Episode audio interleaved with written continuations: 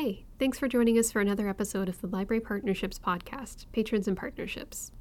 Our guest today is Jojo Sachs, the coordinator of the Civic Media Center. This interview has been edited for length and clarity. The second half of the interview will be posted September 23rd.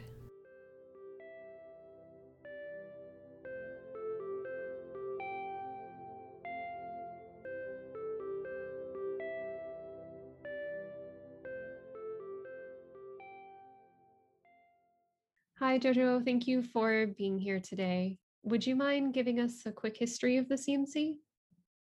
Sure. Thank you for having me. The Civic Media Center was founded in 93 as a space for folks to come together around different solidarity efforts, as well as for a place where people could get together and read media that might not be as easily accessible in like school libraries or, um, you know, back then we didn't have the internet in the same way that we do now. So folks were really looking for a place where they could kind of share ideas, learn, there was a lot of like Central American solidarity efforts happening in the 90s that folks in Gainesville were organizing around. Um, and some founders that we still have around today give a really good sentiment about how folks were feeling uh, living here while, you know, lots of different international events were happening. And it's kind of evolved over time, but it has remained an info shop, a place for people to read. Like we call ourselves a reading room and we also you know have events and music and kind of are on the beat of community as well as like the political organizing. And so we kind of have this cool interrelationship between the music out of Gainesville, which obviously also has quite a rich, rich history, as well as connecting with local organizers and having a hub for them to meet up and either just hold meetings or hold events. And I know I got radicalized politically at the CMC when I was in college, and uh, just having like a you know a base to go to when things are happening that people need to express themselves about is something really powerful, and that's stayed constant since it got founded. So obviously, COVID has forced a lot of organizations to switch gears, and I know the CMC had to do that as well. How did the CMC handle COVID this year? We have been closed to the public since the March that it began and things were kind of first starting and to get bad. But while we've been closed, we've done a lot of online programming. We're finally getting back to starting some in person things again, but also being cautious because recently it seems like things are kind of teetering on, on becoming largely unsafe again. But yeah, the Delta variant. Yeah, it's yeah. unfortunately, yeah, but regardless of that, we've done really awesome programming on Zoom. I think we're all a little bit tired of Zoom recently, but we had music stuff online. Uh, volunteer meetings have stayed on a bi-monthly basis instead of every week but we would meet on zoom and we still are doing fundraising we still have like have had teach-ins online and lots of different educational events we also now have our courtyard in use. So folks who want to meet and do different meetings, or we can have our volunteer meeting in the courtyard. So that's also been like a safe way for us to join together in physical space. Yeah, get that in person organizing going again. Yeah, definitely. Beyond that, though, inside of the CMC, we did use the space for lots of essential mutual aid and like emergency response organizing throughout the entire pandemic. You might have heard of Free Grocery Store. Yes. Cool. Well, they are, it used to be a CMC project at its beginning um, where we would just set up a food table in the CMC and folks would come pick it up with donated food or with food reclaimed from like dumpsters and stuff from local grocery stores that have to throw away food that's perfectly good if it doesn't look proper. So that turned into a massive delivery, no contact delivery program that feeds almost 300 people per week and a two day thing that involves so many volunteers. Oh, wow. And lots of people came together to help out with that. And now it's a little bit of its own group, but we, you know, we function with them and support them. And our volunteers, like, are some of the people who are organizing it. But that has been blowing up over the pandemic there was also so much support. It had a financial sponsorship through the Human Rights Coalition of Alachua County. So the money was being able to be handled. That was coming in as donations, which was excellent. Yeah, but we've also had like Gainesville Herbal Aid, who are like a group of local herbalists who have donated so many different tinctures and other med- like herbal medicines to folks the dream defenders and florida prisoner solidarity have like used it as a step off point for protests during all this time because we have to remember last summer was like a very political summer for for the world and so i mean so is now. And so those like very essential things have still been operating out of the cmc even though we haven't been like with our doors open to the public. Yeah. Last summer was blm and it's looking like this summer will probably be yeah. about the situation in cuba I knew about the free store. I didn't know that over COVID it had developed into such an amazing project. Um, that's the free grocery store.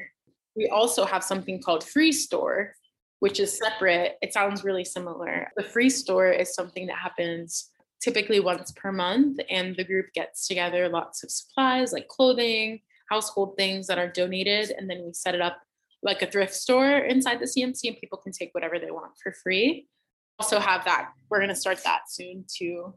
The CMC is usually scheduled to the brim. Yeah. we always, normal times have quite a lot of things happening and we're trying to figure out like the safest ways possible to keep them going. I was looking at your site. What day was it that you're officially open? Was it August 6th? Um yeah, we haven't set a lot of things in stone. And I think that's because we're kind of monitoring what's happening with COVID, like we have just talked about, but also we want to make sure that we're not putting anyone at risk by being open to the public and also understand that like some of the work that's happening is like food on people's table or high risk. And so in August, we're going to be open for those kinds of things, as well as organizers to use our space and meet inside. We're thinking about it being more of a soft opening. And then we're thinking soft opening kind of like on a case by case situation and prioritizing the needs of like local organizers and activists as well as mutual aid work, but like a little bit larger net. And then we're hoping to maybe in September begin our public hours. We're taking it really slow. And I think we will make the best decision that we can, you know, when it gets a little cold that time. We're also a little bit nervous about the students returning. Yeah. You know how that went last year. I understand and think the masks makes a really big difference because, you know, certain folks who can't get the vaccine for whatever reason, like legitimate reason, are kind of invalidated by people just choosing not to get the vaccine and we never want to make someone feel uncomfortable who is not able to get it or anything in our space. So that's why we're going to move forward with just requiring masks inside mm-hmm. and not really speaking about vaccines. Of course prioritizing vaccines but regardless of that we need to just continue to mind like who we are around and definitely not trying to host like very large events anytime soon especially indoors. But lots of other places in downtown have never minded that. So we feel a little bit responsible to take care of the people who we know. It's so sad that we can't be together, but we really want to make sure that we're just doing our best. Yeah, all protecting each other. We've no one's really been in these circumstances before. Yeah, it's all new. What can the community do to support the CMC at this time? There's a few things that I think are really essential to how the CMC runs. Unfortunately, the first one is that we have to pay her bills every month. We definitely appreciate donations from the community. Um, we don't take large money. We are hoping that we can receive some grants in the future soon. But one thing I really love about the CMC is the majority of our donations are quite small. They're like between five and thirty dollars typically. Each of those dollars is like just as important to us as anything. And so definitely donations, but also volunteering. CMC has only been able to be alive for 28 years because of the people who have volunteered. Like I said before, I'm the only coordinator right now. All of the projects that get ideated at the beginning and get fully fleshed out are basically volunteer projects. The free grocery store people were volunteers, free store people are volunteers. The people who staff our library are volunteers. Coming out to a volunteer meeting that we have twice a month is a really good way to plug in and share what you're interested in or passionate about, as well as uh, take up some opportunities where we have things that need to get done and you can just sign up. But that's kind of the main driving force behind the CMC. Without volunteers, like we would not have been around this long. Where can people find the information to donate and attend the meetings? Our donation links are readily accessible on all of our social media, including our Instagram and our Facebook.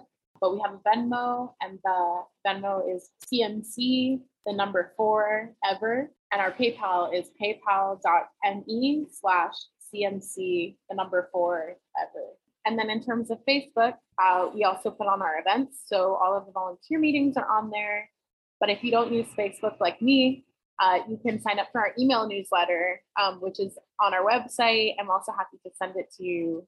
Um, and you can receive updates about events we have going on uh, and meetings we have coming up on there as well.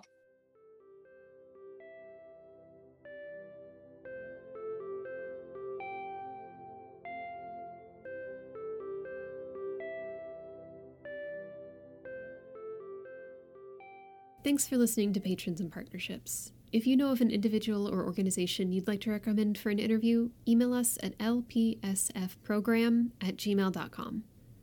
To listen to more episodes, find us on Apple Podcasts, Stitcher, or Spotify. Be sure to check out the Alachua County Library on Spotify while you're there for chill playlists to read to, handpicked by our librarians. September is National Library Card Sign Up Month, and ACLD is holding a contest to win a $20 gift card to Publix, courtesy of the Rotary Club of Gainesville. To enter, sign up for a library card at any of our branches and take a photo with our mega card. Post it on social media and tag us with at Alachua Library. Visit aclib.us slash library card for more information. Do you have a budding scientist in the family? Join us this fall for Science Tales, a weekly Zoom series every Tuesday at 11 a.m. from September 28th to November 2nd. Library staff have teamed up with UF, Santa Fe, and Alachua County Audubon for a STEM lesson on topics ranging from ornithology to rocketry. For more information, visit our site at aclib.us slash science tales. The Fall Teen Art Show is right around the corner. Teens aged 12 to 15 are encouraged to submit their work between September 17th and October 15th for the chance to see their art displayed on our website or hung on the headquarters gallery wall. More information, including entry forms, can be found online at aclib.us slash teens slash teenartshow. The second half of our interview with JoJo will be posted on September 23rd. Make sure to tune in.